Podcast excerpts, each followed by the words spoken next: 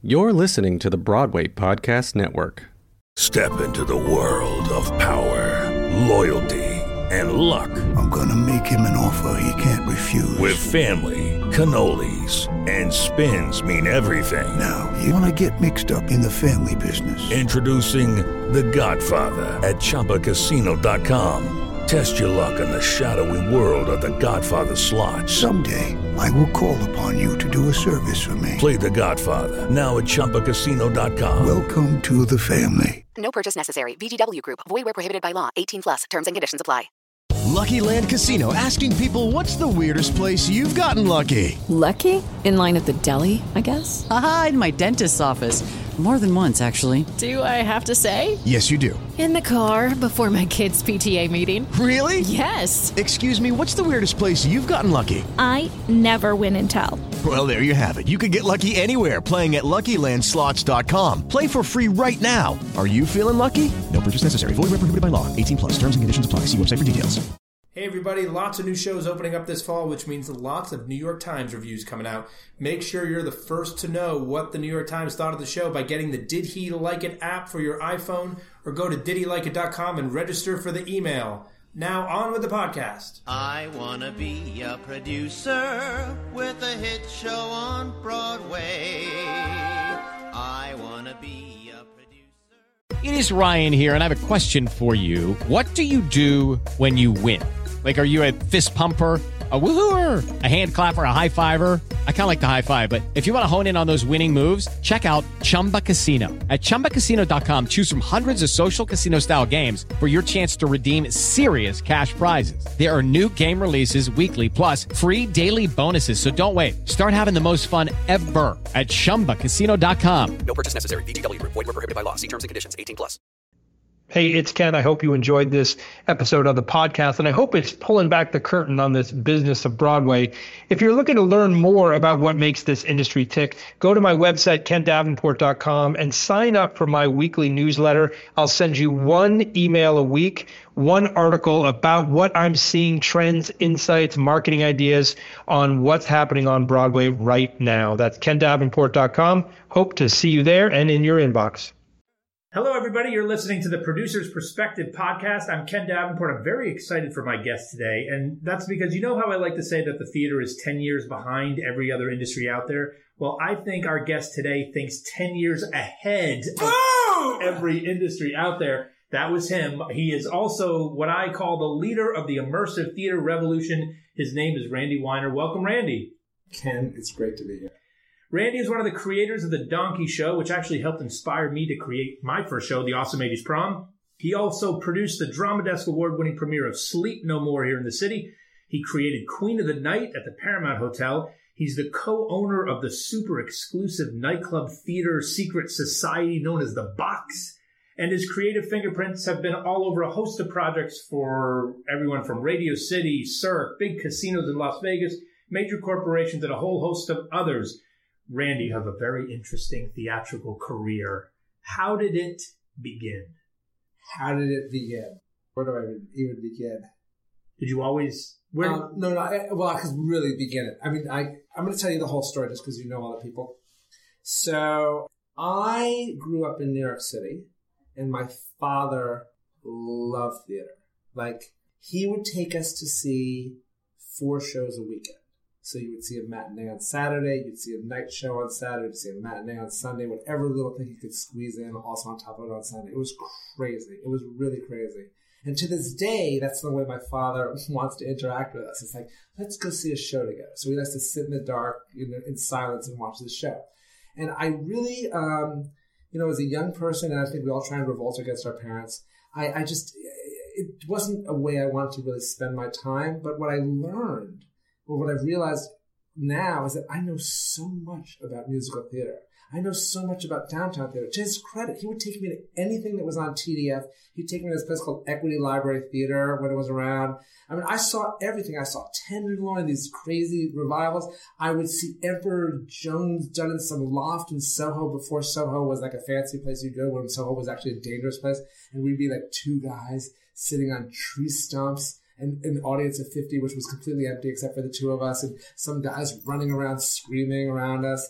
I would go to the ridiculous theater. We'd go there. I was some like little kid seeing this like gay fantasias, like, and I'd be like eight years old. So I, I really saw everything. So I know somewhere deeply encoded in me is where, you know, all that experience, you know, ended up. But I didn't like it. I, I couldn't say I liked it. It was just something I was a goody two shoes kind of kid. So I'd go along with my father and whatever he said, we would sort of do.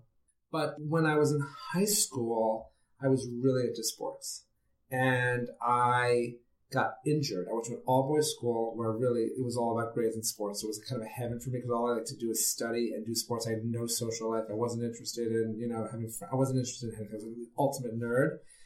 But I got injured and I didn't know what to do with myself. It's like, oh my God, there's a whole part of my life. What am I going to do? And a guy on my team said, oh, you know, why don't you go to this girls' school?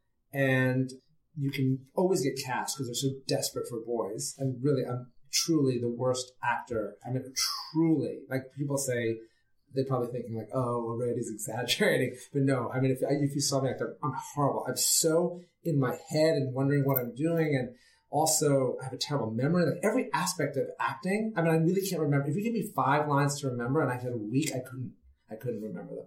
So anyway, so I, I go out audition for the show and I'm in, and I get cast, of course, as like we're doing um, Wonderful Town and like there's four policeman roles, but you know, the cast was like policeman number five, you know what I mean, doing the conga. And my current wife was at that girls' school in high school, and she was, of course, the star of the show. And for some reason, it was like shooting fish in a barrel because I'm like one guy with all these girls. So I get my pick of the girls, and of course, I chose my wife. And when I say it's, you know, the lovely and talented Diane Paulus, and you saw what I look like, and you know, you'd be like, wow, that was really fish in a barrel because you really outclassed yourself. But, you know, that's circumstance, opportunity. You take advantage of what the cards you dealt. So um, I got together with Diane, and Diane loved theater. So suddenly, this thing that I had, this dark secret in my life that I knew all about theater, had tremendous value. And I knew all these things about theater. I knew how to go to TKTS. I knew everything. So we'd go see shows, and I could speak very, you know, knowledgeably about everything. I think it was very impressive to Diane. And it was stuff that you know, I wasn't even aware that I knew. It's just like kind of like if you're Jewish. I said this to my kids. They're like, you don't learn anything at synagogue because we just said the high holy days, and I'm like, yeah, but it just seeps in. You can't help it. You learn all those tunes. It's like a very interesting kind of knowledge. It's a more, I think, a more valuable kind of knowledge. So she's my girlfriend, and we go to college together, and you know that became a, a sort of way we'd interact too. We'd go see shows and talk about it afterwards. And then when we graduated, I was really into hip hop music also growing up. So this is, you know, I'm old. I'm 51 years old now. So this is like, you know, in high school, I'm listening to Grandmaster Flash and the Sugar Hill Gang. And literally my first date with my wife was at a Run DMC concert. So uh, literally, Run DMC's first concert. It was like, dude, we got these two kids from Queens coming to Manhattan introducing Run DMC. So when I was at college, there was like a little group of like sort of white Jewish kids who were into hip hop, you know, and we, I was like, I want to be in hip hop, but I can't, I'm not talented as a rapper, but maybe I can do a show. I don't know why I thought this. I'm going to do a show. I'm going to do a play. And we're going to use hip hop music in it. And wow, I'm looking at your Hamilton book there. It's, it's really, you know, that's the whole but they won't even talk about it. I will talk about it afterwards.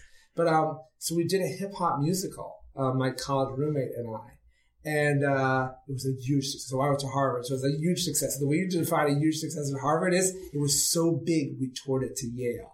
So we took the thing down to New Haven and we did this hip hop musical because you know I could have already known that hip hop musicals, but again we're so far ahead of our time. This is like 1988, and like MC Hammer's first MC Hammer doesn't even exist yet.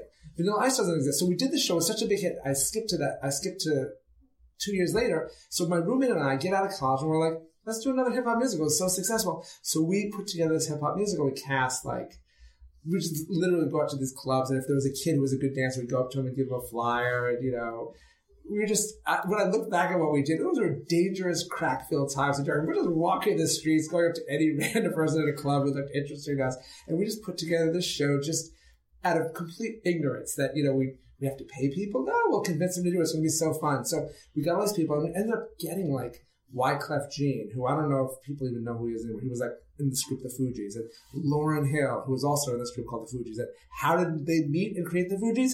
my show, Club 12. So it was such like this nascent time that, and we were just right on the cutting edge of it. And we did the show and it was a humongous hit again. Like all these young people were like, holy crap, this is crazy.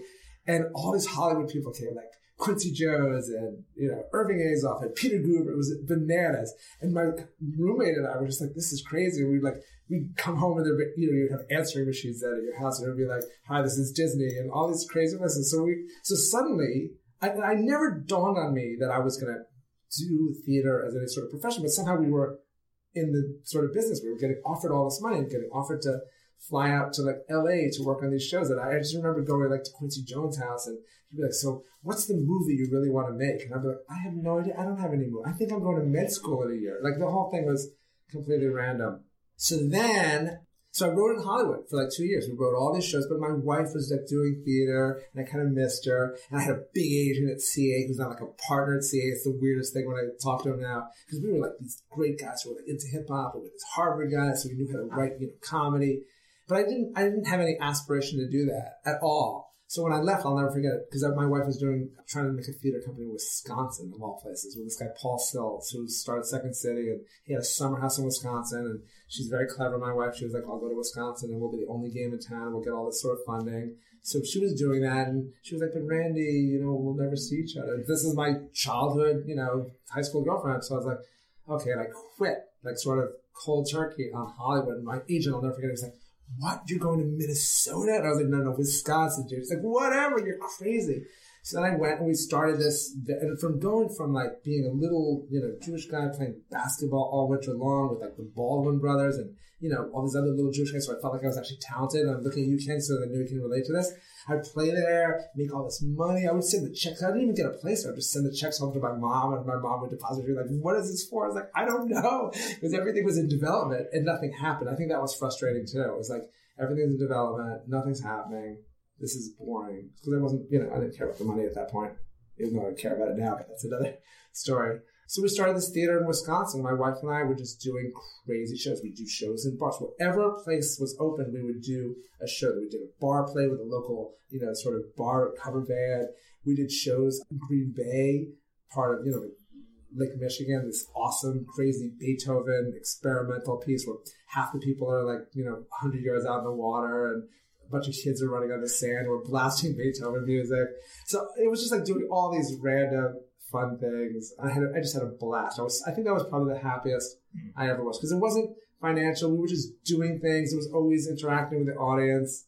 And then my wife decided she wanted to go back to um, Columbia to get an MFA. So I kind of tagged along with it, but I landed in New York. I'm like, oh my God, what am I going to do now? Because I sort of had done this with her for three years. And I got into the internet. And I don't know how I did it. Somehow I created this internet. I just think people have gumption. Like, I'm looking at you, Ken, you got gumption. You know, I was just like, I'm gonna make an internet company. So I made this internet company and we would make websites and I didn't know how to do that. I just felt like the internet was exciting. You know, I'm always interested in like sort of what's exciting. And we were, again, I wouldn't say I was 10 years, I was 10 years ahead of my time with that one because it's like 19, you know, 95 and we're going to like Time Warner and telling about websites. And I kind of enjoyed it actually because it was kind of being messianic because I would be like Jesus or I'd be trying to convert people. Do you know what I mean? To this thing, the web that's so incredible. And, you know, they'd say, well, you know, you'd go meet Time Magazine. They'd be like, what is it? Like a magazine? And I'd be like, yes. And you'd go meet like Newland. What is it? Like a place they can show films? I'd be like, yes. And, you know, the music places, this is like a great, this is going to be a jukebox. I'd be like, yes. So I, I actually really did enjoy that. We made this very successful company um, because there was no competition. Again, I like to be in places where there's absolutely no competition. Then I'm trying to think what happened. Um, oh, the, okay, so so I'm doing this internet company. I like a ton of employees. It was crazy, and then I was still like dabbling on with my wife because she sort of is at Columbia and doing shows at night. And I had this idea. I'll never forget. I go, I want to do this show. I want to do because I love Midsummer Night's Dream. I thought Midsummer Night's Dream was the most clever plot. I was like, I want to do Midsummer Night's Dream, and I want to set it in a nightclub like in the 70s because it's about, you know, drugs and love and, you know, youthful energy and passion. So, like, one morning, literally my wife woke up and said, Diane, I really want to do this thing. We're going to do this show. So she was like, okay, okay. So we, we put together this show and I was like, first I was going to write the lyrics. I remember I was like, I'm going to make a dis- I'm going to write disco songs. And then I started like studying disco songs. I was like, well, this song is perfect. And that's what I can't possibly do better than that. So let's just put the songs together. And I, look, I'd never really seen a jukebox musical. I think they weren't as big back in the old days. Like in all my travels with my father, or maybe I saw them, but I didn't even appreciate. Maybe it was an old Irving Berlin thing where it was songs that just got cobbled together, but I didn't understand. So I thought I'd really create something entirely new. And what a brilliant idea! Like I was going to take old songs and sort of reposition them and create stories sort of around them or characters around them. So we did that in a nightclub for a long time, and I just sort of got kind of dragged back into the theatrical world and I sold my part of the internet company stupidly because I think two years later it was worth like literally 10 times as much. You know, like it was, this, it was whatever that was, like 1999. I think I just got it, probably 1990. It was even closer. It was even worse. I try and make myself feel better to say it was two years. It was probably like a month before the internet goes nuts and all my other partners made all this money and, you know, whatever.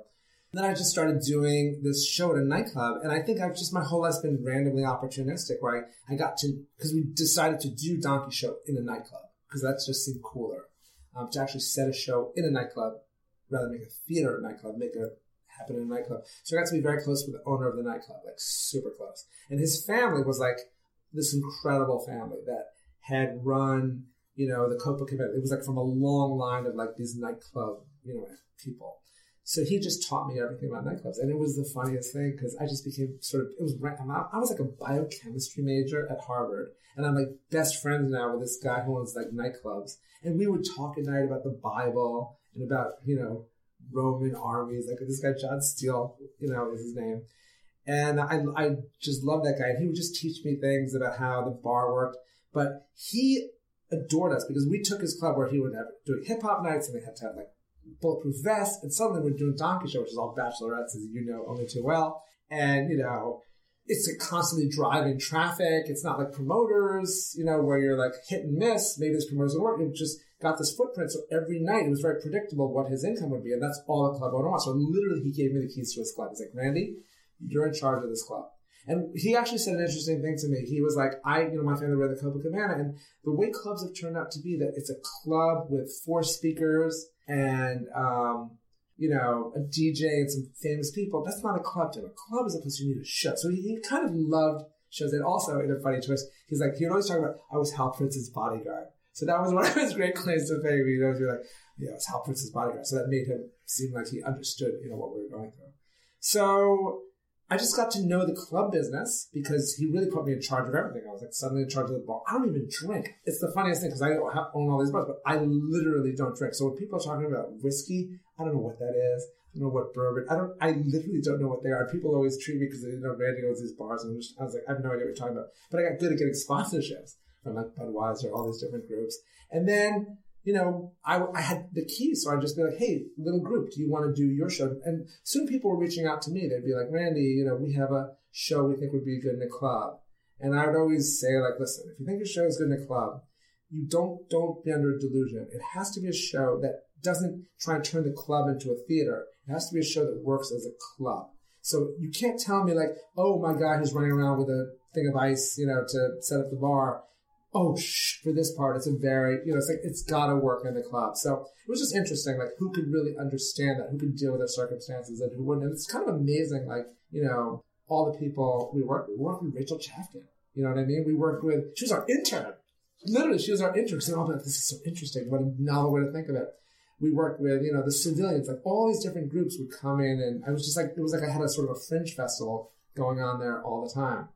And then from doing that though, he, the owner was getting all the bar. I was like, wow, you know, I'm killing myself. I'm bringing all the people in here. I'm dealing with the economics of a, of a show, which is a much tighter margin than the margin on alcohol. And also what's really great about alcohol is you buy a ton of it, it doesn't spoil. Like if I have a show where no one shows up, you spoil it. All those actors, you know, I just wasted all that money and I don't get to like, you know, say, okay, guys, I paid you. Will you please do it again when someone actually wants to consume it versus the alcohol? So I got really interested in um, owning a club, and he had taught me so much, and he was very supportive. And we at the at the at that same time, the Highline was getting big, so that club where a donkey show was got bought. Well, literally, one guy one day a guy knocks on the door. He's like, oh, "This give this letter to the owner." So I give the letter to the owner. The owner like opens it. I was like, "Holy crap!" Because it was for millions of dollars. Suddenly, this literally it was just like a taxi stand. I mean, the roof leaked like on a rainy day. That we'd have to put buckets everywhere, and suddenly it was just worth millions of dollars because the air rights increased because of the Highline. They gave all these sort of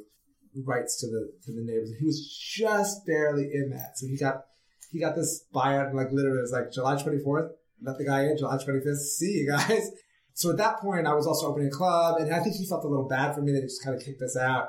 So I we created this thing called the Box, which again was a theatrical kind of club. It's, I think I, I'm always interested in the hybrid. Is it a club? Is it a show? I think you want to honor both. You want to have the qualities that make a good show, but also the qualities that make a good club. And you can't, you know, you can't disappoint the audience on, in, on either front. So we started this thing, The Box, and we do all these variety shows, and my partner's in it with this guy, Simon Hammerstein, who's of the illustrious Roger Hammerstein family. But he, you know, he, he, like me, and like our third partner, this guy, Richard Kimmel, who worked with the Wooster Group, we were looking for a different relationship between audience and performer and a different way to frame, frame just what theater could be. Like, why is it like when you go to a club, you have to go through red robes, but when you go through a theater, you've got, you're begging people, please come to my show. You know, like, how do you create that kind of you know, sex, sex appeal and demand. So I, we were successful at the box and now it's, you know, been going on for like 10 years. Um, we opened another box then in London that's six years old. And I got to know an audience that was upscale and, you know, interested in progressive things. So I was like, I want to find something new for them. And I, I got introduced to the guys from Punchdrunk who do Sleep No More.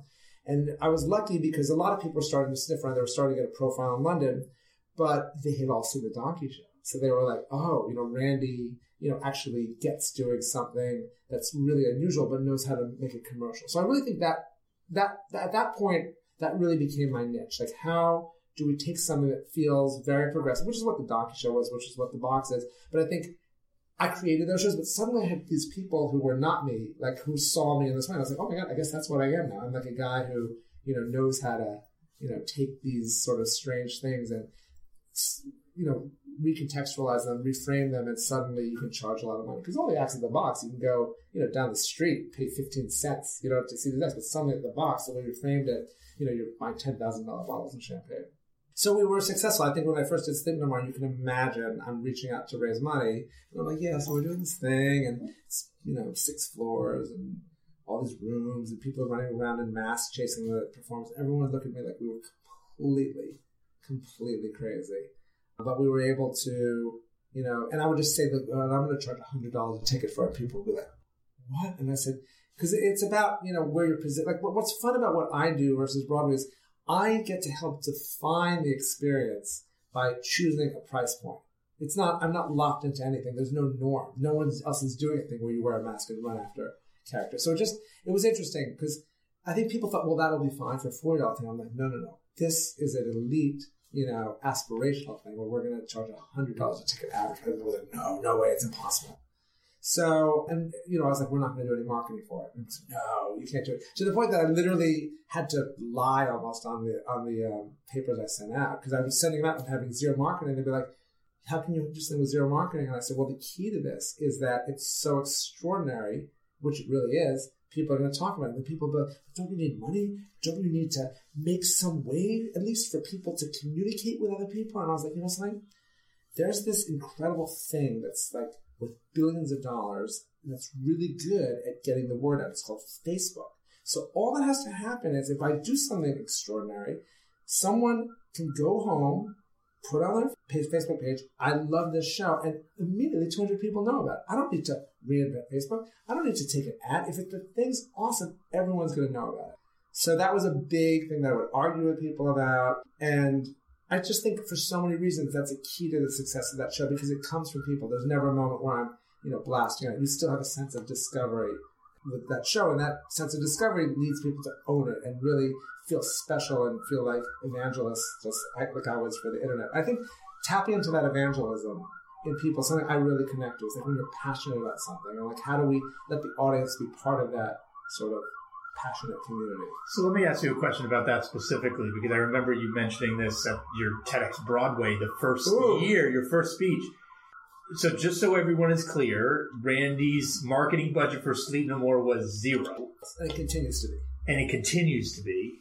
Do you think that model would ever work for a Broadway show? Absolutely. I think I think people are so scared and so used to doing things, and you know this as well as I do. People are so used to doing things, you know, just the way they've been done, and so afraid to do things differently. And I think Broadway suffers because it's like a little ecosystem, you know, where the GMs are used to working with the marketing companies, and everyone is sort of you know, their little beast in the in the jungle who needs the other people. You know, so it's all related. And I just think the problem with Broadway, the problem to me, and why I'm terrified of Broadway, is you've got 40 shows in this very confined area, which are essentially doing the same thing. Because I'm so crass about shows. Like I see it more of as an experimental theater person, where what happens? We all sit sitting in the light. We're sitting in a row, like I was explaining to and my dad did for all these different shows. And then all of a sudden, lights go out on us, and lights start to come up on the stage, and the curtain goes up, and then you laugh or you cry. You watch some people dance and get excited, and at the end, you all stand up and give a standing ovation. And that's what happens in every single show. And you might say, Randy, that's so simplified, but no, that's what it is. That's what we're paying for: is to laugh cry, have our heart beat a little faster when someone dances, and then stand up and applaud the show. And of course, ourselves that we watch, you know, the shows going to be the standing ovation. So if you look at it like that, all these shows are fungible. And, and, you see it. Like every year, there's one show that does well, or one show that does really, really well. I mean, you, you know the stats better than I do, but like, you get the idea. There's a one show that's an outlier that does really, really well, or one year maybe it only does really well, but then there's a show that does well, and then there's a show that maybe do good. And then every year those sort of cycle through in a very predictable fashion. You know, the really, really well show now is only doing good and the good shows are all gone and new shows take their place. So no one really cares, you know what I mean, about the shows. And you could you could say, well, they're keeping up with the times, they're refreshing themselves, and they're like the skin on our body, like you slough off some skin and some new skin takes its place. But it's all just skin. So I'm trying to do, you know, elbows or ears, you know, just something completely different. But I think within the skin world, sometimes you can have really, really nice skin, like, you know, Hamilton. And I think Hamilton maybe has a freckle on it and some hair. So that differentiates it enough. Like, did they really need to spend money marketing it? I don't think so.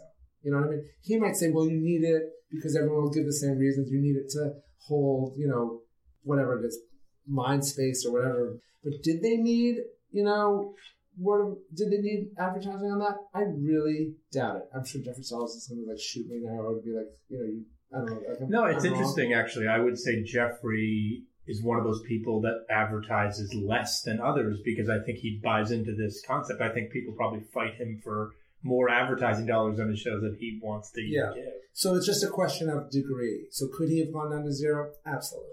He could have gone down to zero. I don't think there's anyone buying it at this point. I mean, I think that at other points you might need it because you are competing in the in the sort of um, there's some great book about this. I can't remember what it's called. It's like about fighting in the bloody like pool or just being off by yourself. And the problem is you guys are in a bloody pool in Broadway, and that's like I said, that's a tough fight, and I don't ever want to get involved in that because I'm too chicken.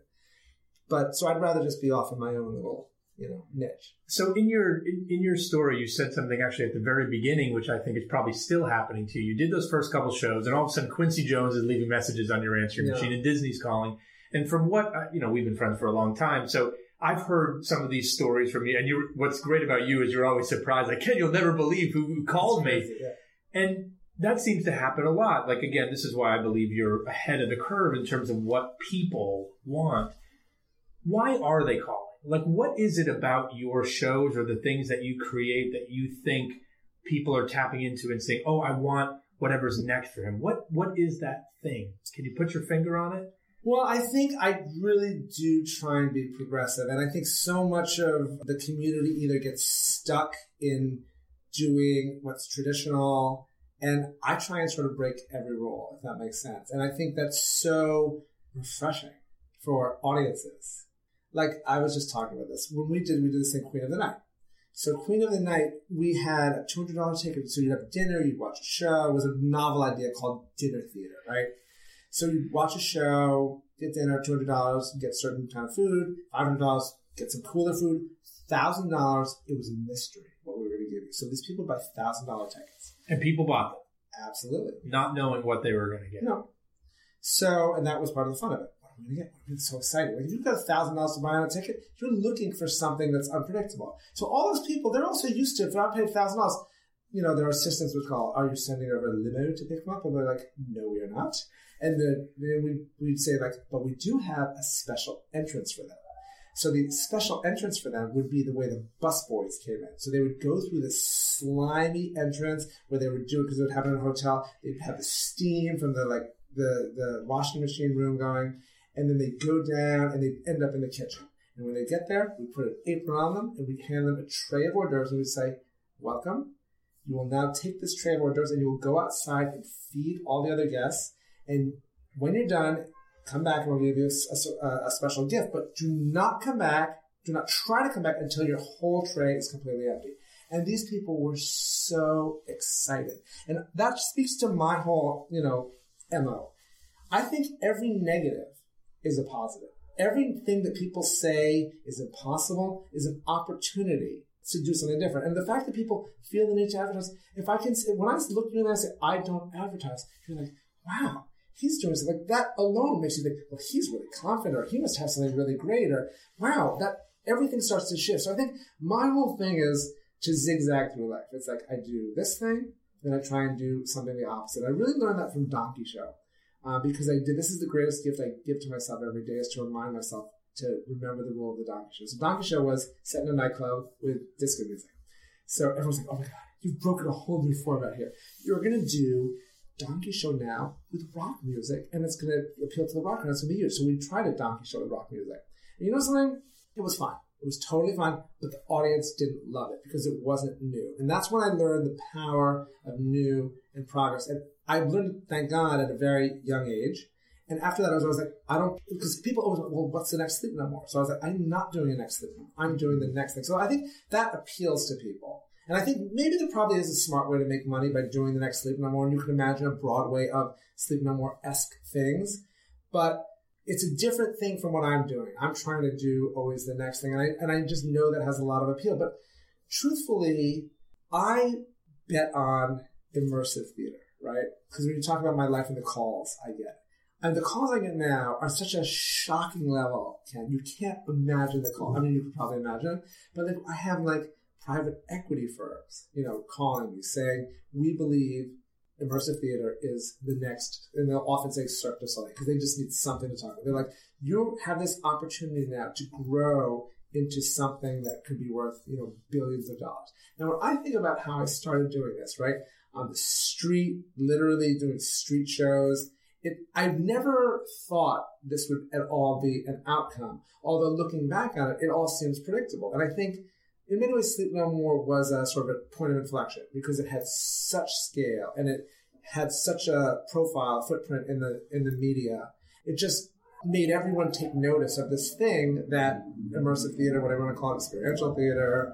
And what's interesting to me, just being older, doing it, and you know, just even looking back to Tony and James, I'm like, this has existed forever. People used to want to get high. Come on, since since the Awesome 80s prom, people love this thing. They just love it, and it's funny that no one you know, gets it like gets involved in it at scale the way I do. And I don't know what that is. And maybe it's because my mind just loves it. My mind and heart are so in it. And maybe people are now. I mean, I constantly am hearing people like, oh, this guy quit being a studio head and now he's creating an immersive theatrical space. But I think there's a lot of room for more immersive theater. And I, and I believe the whole market raises all the boats. Like it's like a tide that's raising everyone.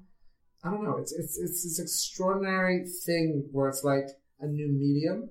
So I think that's very appealing now to these people, these sort of investment people. Like, this is a new medium, and you're the leader in the medium. So, you know, maybe you can take over more of the mindscape or dollarscape. Just like the owner of the club gave you the keys to the theater years ago and said, do whatever you want. What would you do if one of the Shuberts said to you, here's the keys to one of our Broadway theaters, do what you want with it? What would you, what would you do with it? It's funny. I'm not. I'm not going to answer that directly. I'm going to say this. I, I get offered a business that's really suffering because no Shubert's going to do it because you guys are crushing it on Broadway now. You know what I mean? So I'm not. I'm, that's a hypothetical that I'm going to address by saying all malls are just dying. They are just dead because you know, and I am the worst perpetrator of death for these people because I go to every mall. And I used to try and pretend like, oh, I'm looking and I might actually buy it here, but I don't now I don't even pretend. I'm like, let me try on a size 11 shoe, 11 and a half, and a 12. Okay, the 11 and a half fits. Great, goodbye. Versus like, oh, you know, I want to show it to my wife. I used to make up some reason. Now I'm just like, I'm, I'm out of here. And I will literally sit there brazenly and be looking it up on Amazon at the same time and, you know, have it sent to my house. I don't have to carry it. I mean, everything about doing it on Amazon is better, cheaper. So they're all suffering. So a lot of them came to me. They're like, Randy, you know, can you, fi- we need it to be more entertainment. Can you figure out a way to take our malls and turn them into entertainment experiences so that people come to the mall and they want to, you know, be there for entertainment and that they're fantasizing that's going to work out to retail sales. I'm not even talking about the retail sales. I'm just talking about the fantasy of delivering entertainment to a mall. I'm like, guys, your malls are not made for an experience. Your malls are the anti Randy Weiner. Boxes that are all laid out. So I just think, you know, when you talk about a Broadway theater, why would I do that? I mean, I, I again, Randy Weiner, great historical theater person. There was a show Crowbar that Mac Wellman did.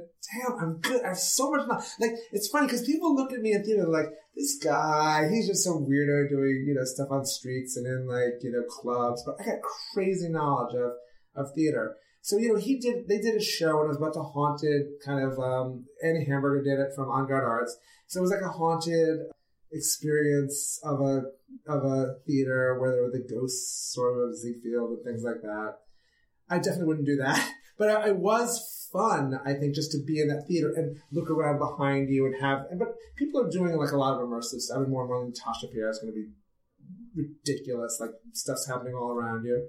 But I just think a theater it doesn't have a kind of a frisson for me you know, so I would say thank you, Shubert's. I really appreciate that. But if I were going to do a show at a Schubert House, I would do a show for the Broadway audience because also neighborhoods matter too. And I think to come to Broadway, if you're a um, uh, you know an immersive fan, it's it's it's a it's a beast of an experience. You know, like So I've always thought that it's the the younger, the next generation of theater goers seems to be the current generation of immersive theater. Although it's getting older for sure now. But what happens in 20 years? Do you think Broadway will still be the same, or will the audience that you're really cultivating and developing right now that loves and craves this style of entertainment, will they want that from Broadway? Do you think they will reject the Shubert's rigidness? yes, this is Randy Weiner futurist moment, which I love doing. That's why I asked Uh, this question. I- I, want the future. Tell Here- me the here's future. the future. Here's exactly what's going to happen. Write it down. Put it in a you know lockbox, and it'll, it'll be exactly like that. So in 20 years, here's exactly what's going to happen, people. So listen carefully. Broadway will be crushing it. Broadway is the absolute greatest business in the world because the way I perceive Broadway is the, is the greatest real estate story ever because you're selling timeshares of seats where you sit for a certain number of hours and you have a view of this thing and then you give up your timeshare and some other schmuck comes in and pays the same. You don't really get, you know, anything other than like seat for like three hours. That's what you bought. And that's never going to change because there's a great thing called Broadway shows that are unbelievable with unbelievably talented people. And you want to engage with them. And I think people are always going to want to engage with them. It's like I take, I see my kids. My kids are on, you know, Snapchat. They're on all these things that I could have never imagined. They're nine and 12 years old, but they love Broadway shows. I mean, they can't see that, you know, they can't see Finding Neverland enough times. You know what I mean? They just love it. So that's not going anywhere. But when I take my kids to, when I don't take them to sleep no more because I don't want to ever be a bad parent, but I, I'll walk them around there during the day and they'll be so excited, like running around the halls. And, and that's just a different kind of experience. It's just like a different media. So they're still going to want Broadway. They're going to want these kind of experiential things, but they're going to go to both. And that's fine.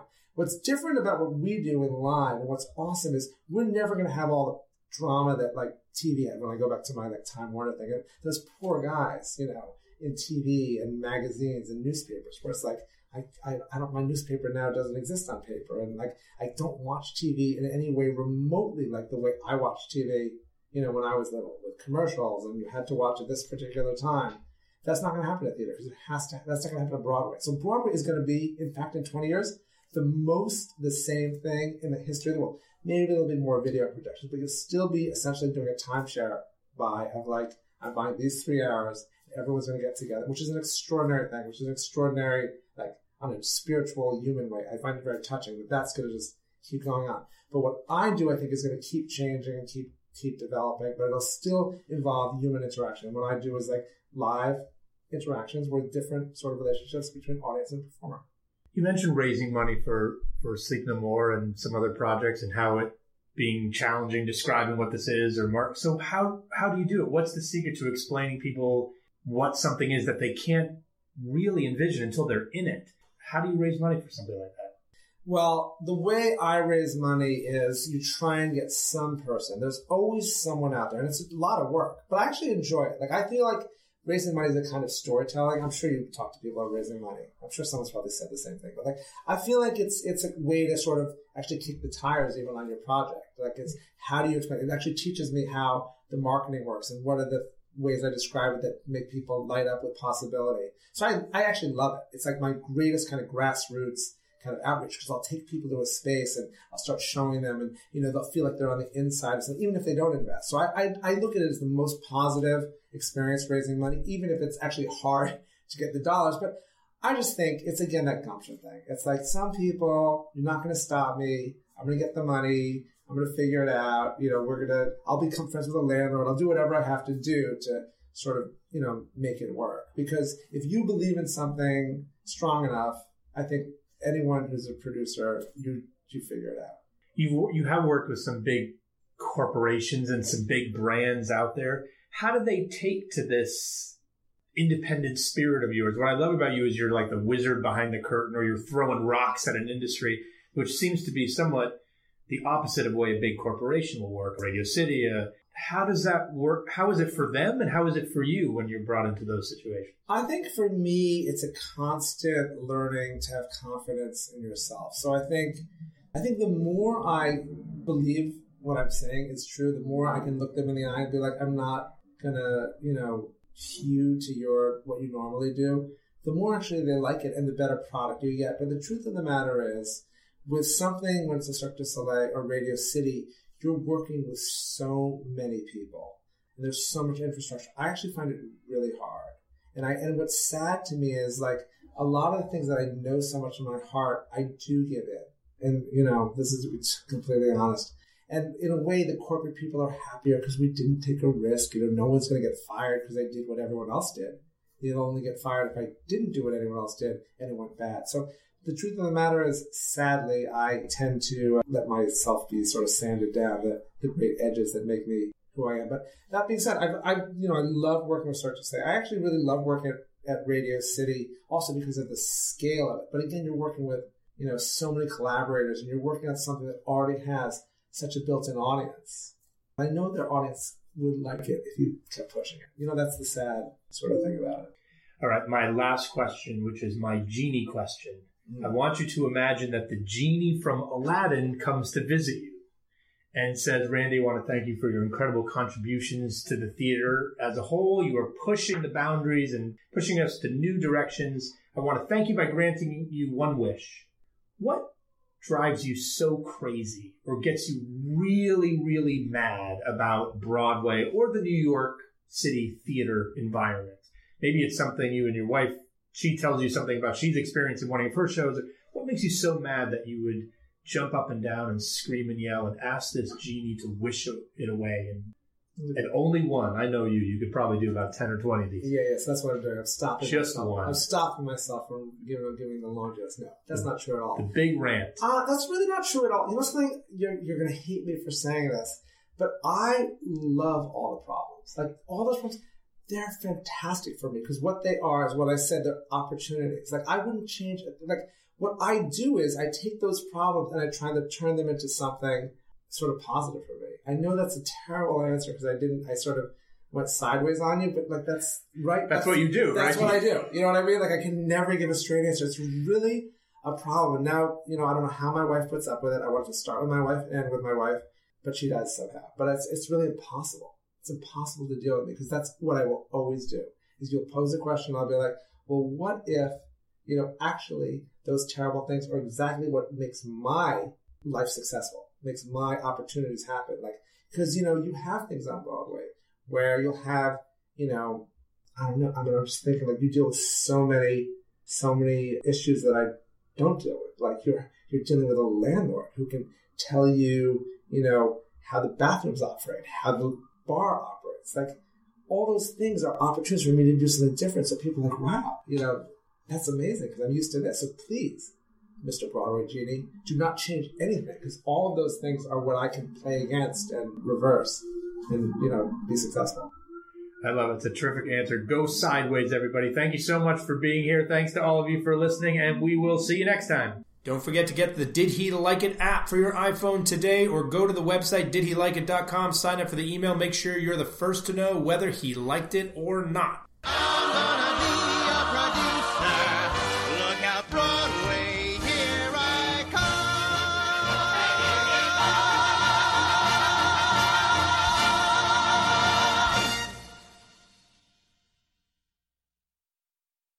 Hey, it's Leslie Odom Jr. here on the Broadway Podcast Network to tell you about the Rise Theater Directory, a program of Maestra Music. Rise is a national online resource designed to connect and empower backstage and administrative and creative theater professionals from underrepresented backgrounds. If you work or aspire to work in the theater community, this can help you find your next project. And if you hire theater professionals, search the Rise Theater Directory to find your next team. Create your profile now and get more information by visiting risetheater.org. That's theater with an R E R I S E T H E A T R E dot org because only together we rise.